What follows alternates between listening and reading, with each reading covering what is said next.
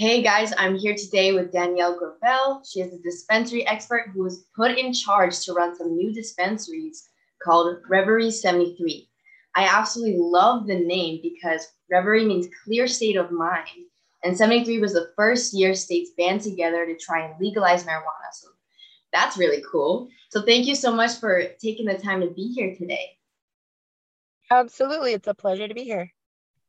So, what made you interested in the cannabis industry and how long have you worked in it for?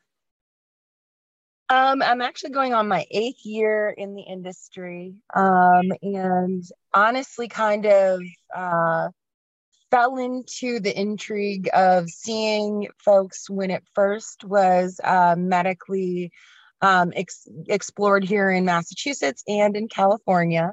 Um, I had, you know, my own issues with um, trying to find solutions through Western medicine with uh, different ailments, and actually didn't use cannabis until I was in my late 20s, almost 30s.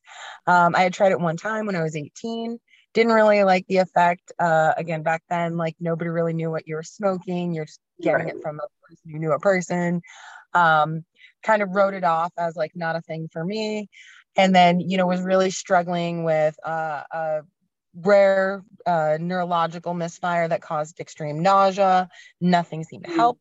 Um, had somebody who was like hey try it medically. You know you never know. It could help. You know i've heard it helps with nausea with you know folks in in chemotherapy and all kinds of things.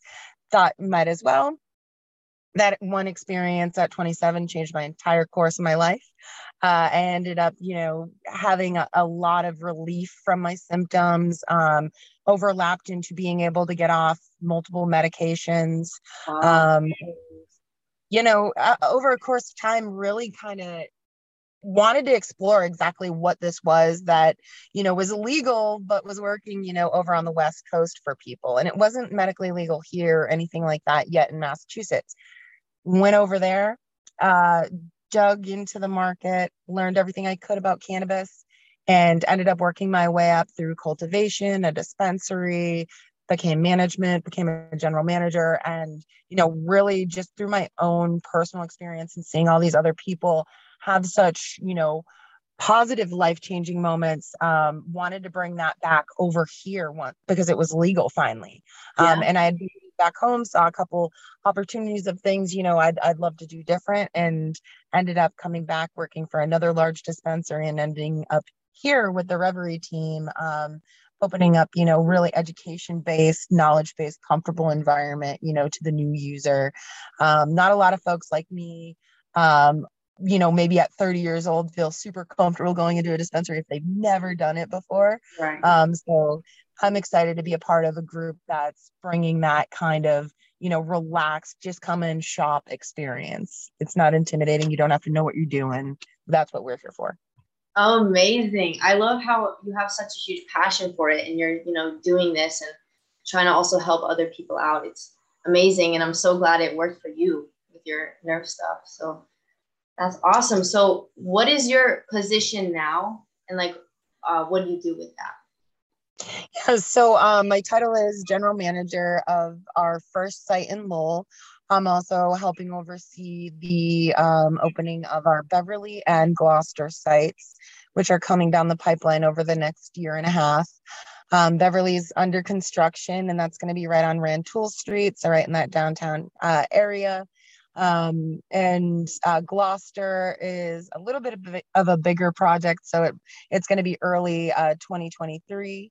Mm-hmm. Um, but uh, doing the same thing there, where we're just building up those sites, and you know we're going to get the same kind of knowledgeable team in uh, that really beautiful um, kind of you know elegant almost experience, but accessible still. You know, you feel nice when you're in there, but it's not you know gonna be this, you know, pretentious experience. We want it to feel comfortable.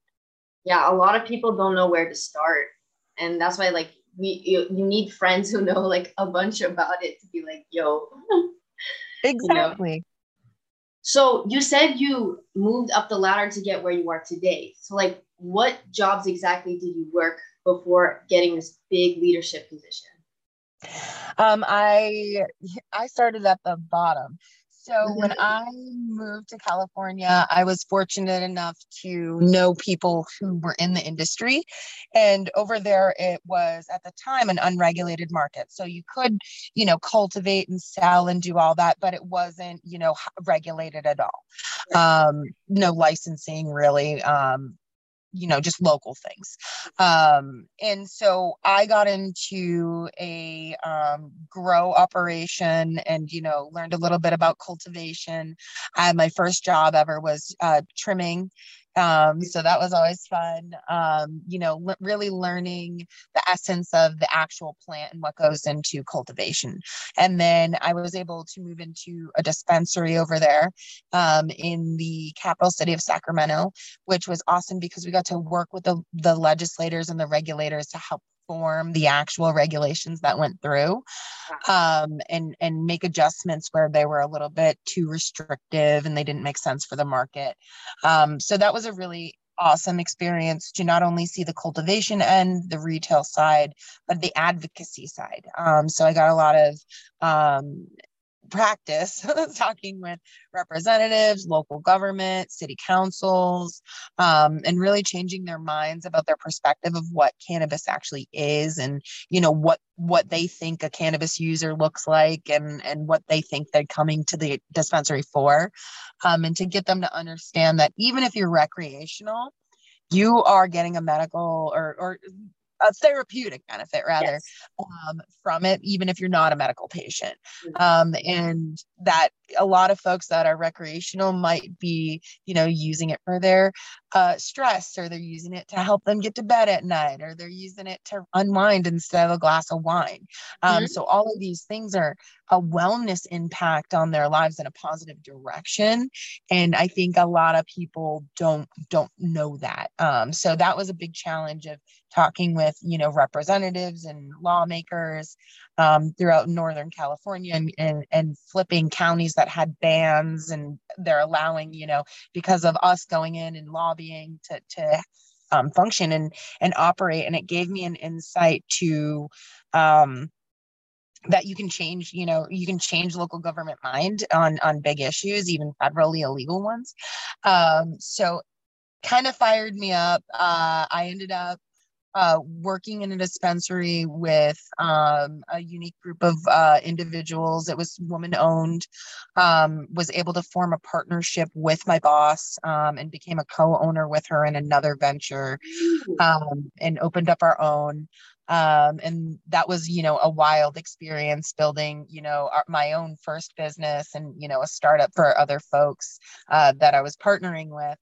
Um, and I learned a lot. I learned a ton and um, the pandemic hit so we had an opportunity to kind of sell out to a group of uh, individuals that were like-minded. They were running the same kind of kind of education based customer based community organized um, dispensary group.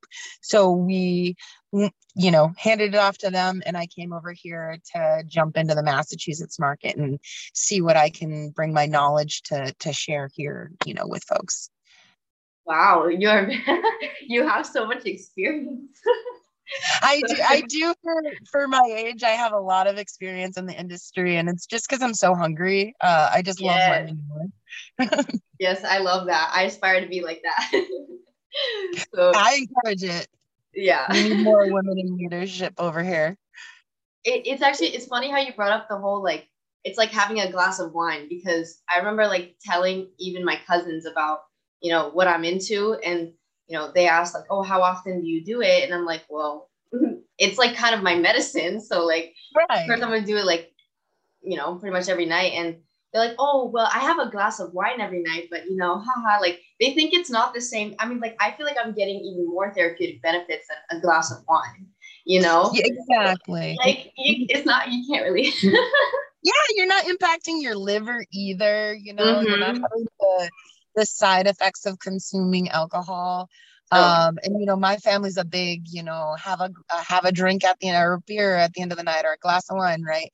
And I kind of like broke that cycle of it because it's just so much better for me no hangover no no you know negative impact the yep. next day um, and there's kind of like in in california it's more commonplace but there's there's kind of like a meme joke that goes around that's like let's change mommy needs a glass of wine to mommy needs a joint. And you know why is one more stigmatized than the other? Yes yes i completely agree with that yeah, I'm on board for it. You know, yeah. you're more likely to go have fun and play with your kids if you smoke something than maybe you have a glass of wine. That's true. get some sativa, you know. There you go. Get real creative. yeah.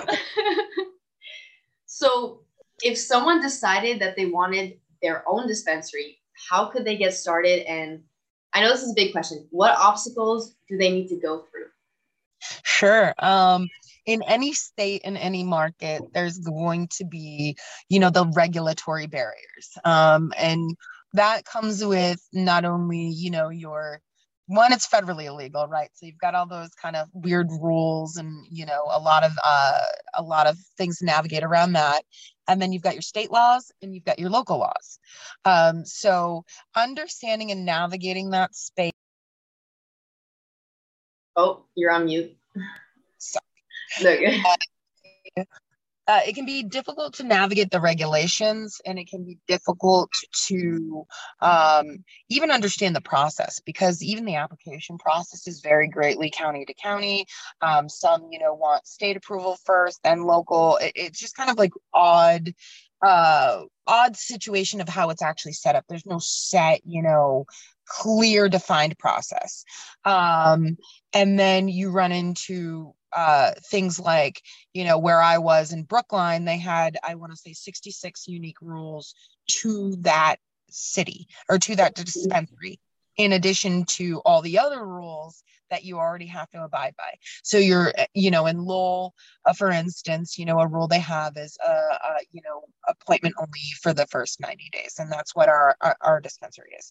Um, but, you know, the next city over, they might not have that. And so getting all the local um, governance on the same page is going to be a challenge um, because, you know, local always uh, is superseding, you know, in, in the state law. Like they, you got to follow the state law, but locals allowed to be more restrictive.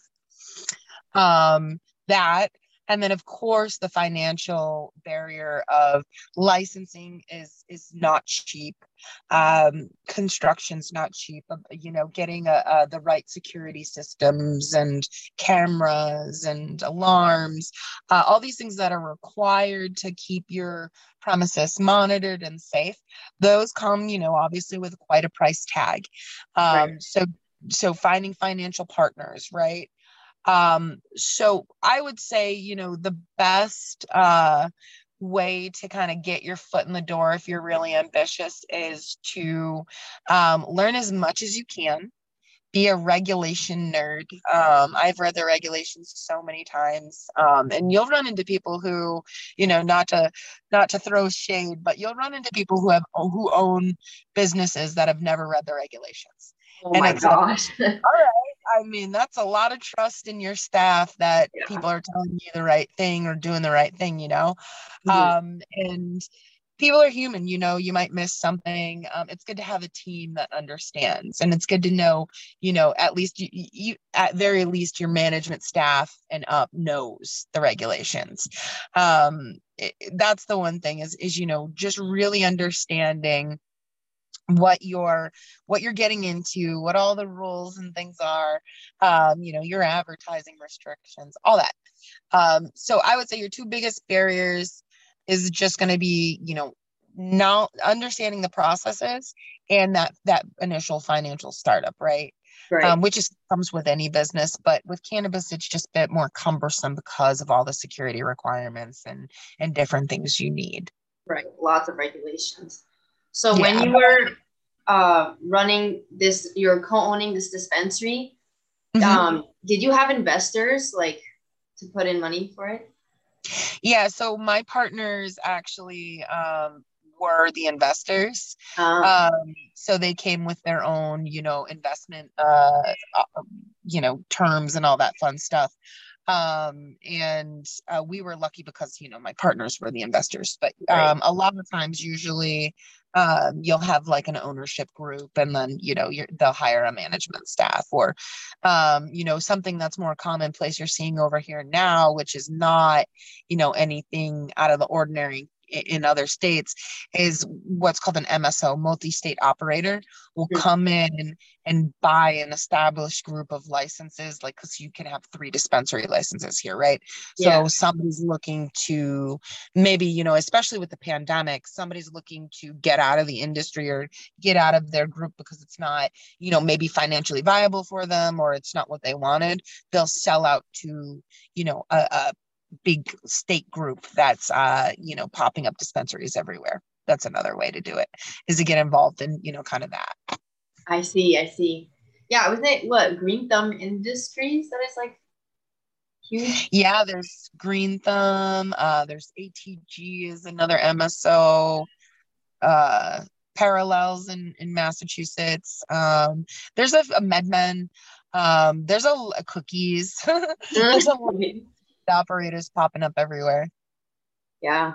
Oh, it's a very competitive. yeah, yeah. It's it's hugely competitive industry. Yeah. So how do you choose what products to sell? And what is the process of getting product to the store? Yeah, um, so we shop uh, the menus of cannabis is interesting because because it's an agricultural product. Um, so their menus flip over a lot. It's not like we're buying from like a like a consistent uh, you know we can buy x product every single time and it's here in supply. Uh, because it grows and just the nature of cannabis uh, plants are on different you know life cycles. Might mm-hmm. take four months to grow one where it takes you know two months to grow another. Um, it, it's not uh, you know defined menus. So we have rotating menus. Uh, we have a fantastic product manager, Corey, uh, that just started. She's amazing. Um, and basically, with all the different vendors we have, um, we, we go basically through all the vendors that are available in the state, kind of make an assessment on the quality of product, um, what's their mission uh, and company values. Uh, do they care about, you know, their community? Do they care about diversity? Do they care about, you know, um, inclusion uh, we just don't want to work obviously with anybody that's you know got any kind of product uh, we want to have integrity and a, a curated right. selection for customers so corey's great at um, going through those brands uh, like we carry howells um, very conscious brand um, we carry coast um, we carry a lot of uh, the botanists people who care about the quality integrity of their products mm-hmm. so curious so when you uh, go to like assess these companies, is there a person like trying to sell you the products, or is just like there and you just choose? Yeah. So how the market's set up is uh, you've got wholesalers working for the distribution portion. So mm-hmm. they're the ones who are trying to get on your shelves. And so there is a person who's trying to, you know, sell to you. And they might try to make it sound like the greatest product on earth, right? Because that's their job. Um, yeah. And then, you know, you've got us who are the buyers, and we can source those products, uh, you know, either through they can do a sample if your store is live um, and you would intake that you know it all goes through the state monitored system um, and there's a whole process for that and you can try the products that way um, or you know we can go out and buy our own and then there's another you know different version of a model which is vertically integrated. And that means so we're wholesale only but some organizations also cultivate and sell their own flower on their own shelves and in other storefronts. Um, so that's another mix of how you can also procure product. Nice. So how long can it take to open a dispensary? Sheesh, uh, that is a loaded question. It yeah. really really depends. Um, this Lowell site it has been three years in the making for our team. Um, yeah, so uh, you know, from the from the first concept and their first, you know, provisional uh, licensing and all that. Um, but um, you know, once you get the process rolling, um, I would say it can take a good good couple years a year or two um mm-hmm. so it's definitely a process that it's not going to be you know throw it together get rich quick kind of scheme yeah. um this is a labor of love and and you've got to definitely be committed and um do it right you know because the licensing process alone it can take up to you know a year uh it, de- it just depends on you know how the ccc is moving mm-hmm. yeah i bet the wait is like torture yeah oh my god it's a it's a lot of um it's a lot of you know checks and balances and they want to make sure you know you're you're within regu- regulatory compliance but yeah that's time consuming and and you definitely are always waiting on bated breath uh, to hear back when when you're in that process. Yeah. Always got to be on your toes. No kidding. Yeah. yeah. So what makes reverie 73 different from other dispensaries and who's the target market? Yeah so um the target market is for us is you know folks who maybe aren't super familiar with the dispensary environment or you know are looking kind of for more of like a open concept um, you're able to in most dispensaries when you walk in um, you kind of either ushered into a line up to the counter or you know did you make a reserve a headline um, and there's not a lot of kind of interaction on the sales floor. They might have like displays on the sales floor, but there's not usually associates out live on the floor, kind of walking through the process with you. Um, so when you walk in with us, you're able to you know, you obviously got to check your ID at the front, but once you walk in, it's up to you. You can mingle the floor on your own, or you can do it with an associate that's got an iPad. You know, they're on the floor, they're they're waiting to like help you if you want, um, or you can just go straight up to the counter if you want to go straight up to the counter and say like, let me get a pre roll. Um, and of course, you can do a reserve ahead like a normal you know dispensary and and do the same thing. Walk up and have your pre roll already already there for you. Um, but we're what we're trying to do is definitely make it more personal. Um, where like if you want to walk up, you know, and and walk up to our associate, our we call them muses, you know, to give you inspiration. Um, you want to walk up and and talk with a, one of our muses about, you know, hey, I usually, you know, get a little anxious if I smoke hybrids that are on, you know, a more sativa end. Can you direct me to something that's gonna, you know, be balanced but not give me anxiety? Um, they're gonna help you walk through the selection. We'll get it ready for you and have it right at checkout for you. And so another you know kind of thing that they, my team noticed uh, our ownership team noticed and i noticed myself before i even joined them was a lot of the dispensaries are focused towards a younger market, which is fine and I love it. But we wanted to kind of pique the interest of that kind of like 30s to 60s range that, you know, maybe has never gone to a dispensary before um, you know, grew up in it, smoking it, you know, from their friends or whatever, and maybe, you know, want to get back into it or, you know, want to get into a more legitimate off out of buying from, you know, a guy they know. Um, and and don't want it to feel intimidating when they walk in that they don't know you know what they want because there's 400 menu boards with 800 strains on them right. um, we just want to take a different approach where it's not overwhelming yes I, I love that because you know, I feel like a lot of people, um, you know, in their 50s, 60s, or in that area, you know, if they tried cannabis, it was not the same as it is now.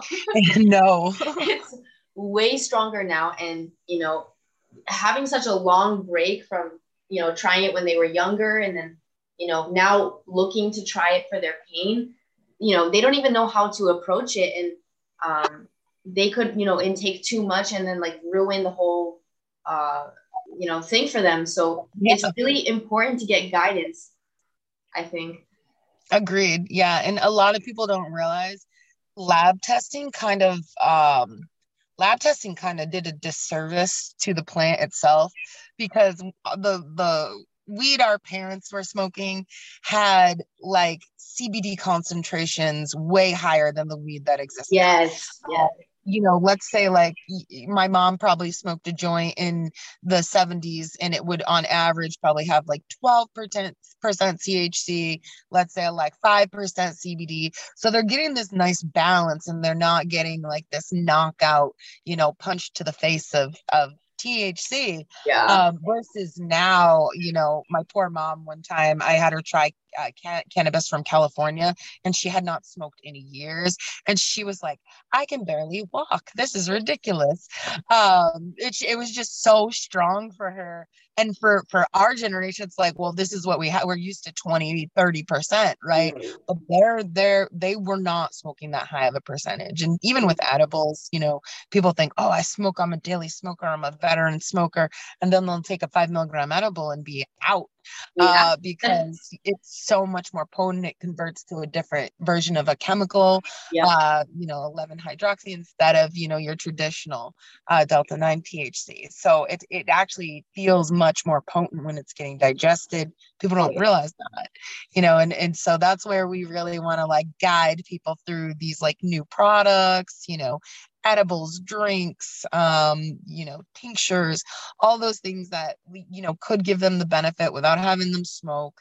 Um, but we just want to, like you said, don't want to have their first experience be a negative one. Mm-hmm. Yeah, edible tolerance and smoking tolerance is completely different. oh, it's so subjective. Yeah, every person's different. Yeah. yeah yeah you really could have a 90 pound person that's you know 100 milligram doses like their their perfect spot and you got somebody who's like 250 six feet that oh, yeah. they can take more than five milligrams you know? It's it's really funny to see. And it's really crazy how it's the concentrations are different in like the drinks or the actual edibles because oh and big thing like when if you try to i went to hempfest uh, last year and they had a a big jug like full of uh, THC lemonade. Oh God. and you know, it looked really like I just wanted to try it and I asked yeah. how many milligrams. They said 25. I was like, you know what? If I split this with my friend, I should be fine. But what I didn't realize is it wasn't like an even distribution mm-hmm. of the oil because it probably all sank down. And oh. I got so it, it barely tasted like cannabis, but my friend was like, "Oh, Leah, you're gonna have a fun time." it was way too much. that happens for sure. No, especially when you have like, like exactly, you don't have exact dosed out edibles. Um, that's why like they they've gotten really good with like the five milligram cans, uh, of of like you know like Levia or whatever. Oh yeah, but yeah. Those. You're always like uh you're risking it when you're doing like a big batch. Yeah. I feel like with yeah. the Levias though, like you probably have to drink a couple to uh have you yeah. seen anyone get high from just one or I feel, you know, what's funny is I feel a little relaxed when I take. I do the High Boy uh, cans. Uh-huh. They have like, uh, they just taste a little bit uh, more like like juice kind of. Mm. Um, but they, uh, the High Boy cans are five milligrams solid uh, THC before the regular cans are two milligram THC, four milligram CBD. So it's more mellow. I, uh, I like the five milligram ones. I would say like two or three of those for like an average person would be equivalent of like having a couple drinks. Yeah, yeah, for sure. Like that, it's a great alternative if you don't want to drink. exactly. It, it'll definitely relax you. So my other question is, um, how do you guys choose like your bud tenders or your wait say your muses? Yeah, muses. Um, so essentially, um, you know, we interviewed everybody uh like you know a normal job uh, opened up the posting interviewed everybody um, and we tried to pick people that were well-rounded um, individuals and uh, they they don't necessarily have to have a cannabis background um, but uh, you know obviously that's preferred folks that have some kind of cannabis knowledge obviously but we put everybody through a pretty rigorous training program for cannabis knowledge as awesome. well as you know POS systems and all that. Um, but uh, we've got some folks, you know, who are from the industry, some folks who used to be in the medical field, people who are in, you know, traditional retail, um, some folks who have come from admin office support. So we try to have a well-rounded group. That's awesome. It's really good that you guys, you know, train, you know, your employees, especially with the products. Because I know there's a lot of dispensaries that you know don't even train them that well. So yeah, yeah. And, and that's what I'm realizing is some some of these dispensaries um just like throw people out there with whatever knowledge they have. Yeah. And you know, I think that does a little bit of a disservice to yep. their team um to not set them up for success, you know. You want your customers to to be able to ask them anything, so we should be training them on anything. Exactly. Completely agree. So in what locations will Reverie 73 soon be open? We will be we will be open on March 17th in Lowell uh, for our grand opening at 10 a.m. Uh, and then our Beverly site is coming online uh, hopefully at the end of the year. Of course, it's always pending, you know, construction and licensing and all that fun. And then uh, Gloucester early 2023. Amazing. I'm so excited especially for the opening. I'm coming to that. I'm so excited that you'll be able to join us. That's awesome. Yes. So, where can people find you guys on social media or get in contact? Yeah, um, they can follow us on Instagram, which is reverie.73, and uh, our website, reverie73.com um, and that should link you to like all of our all of our other socials um, but our biggest you know platform is obviously instagram with the cannabis industry. It's it's the biggest way we communicate for all of our updates and all that fun um, but yeah so on the 17th we'll be posting all about our grand opening and folks can come down and we're gonna have free pizza from 11 to 2 Ooh. yeah, Sal's pizza Amazing. Thank you so much for taking the time to educate me and my audience. I really appreciate it. And I'm so excited for this dispensary to open. And I'm going to tell all these people that I know we'll get the people there. Of course. No, thank you for having us. And, you know, we look forward to seeing you. Thank you. Thanks for listening to today's show. To check out more great cannabis podcasts, go to podconnects.com. Here's a preview of one of our other shows. Infused, a cannabis talk show, is a one of a kind look inside the cannabis industry. Meet the amazing people who make cannabis businesses bloom as they join host Nick with Francesca and Mike for creative cannabis conversations. Get an honest look at the business of cannabis, including trends, best and worst practices, products, education, and advocacy. Whether you're canna curious or running a cannabis, Infused has canna conversations that count. Infused is available on YouTube and is now streaming as part of the Pod Connects network.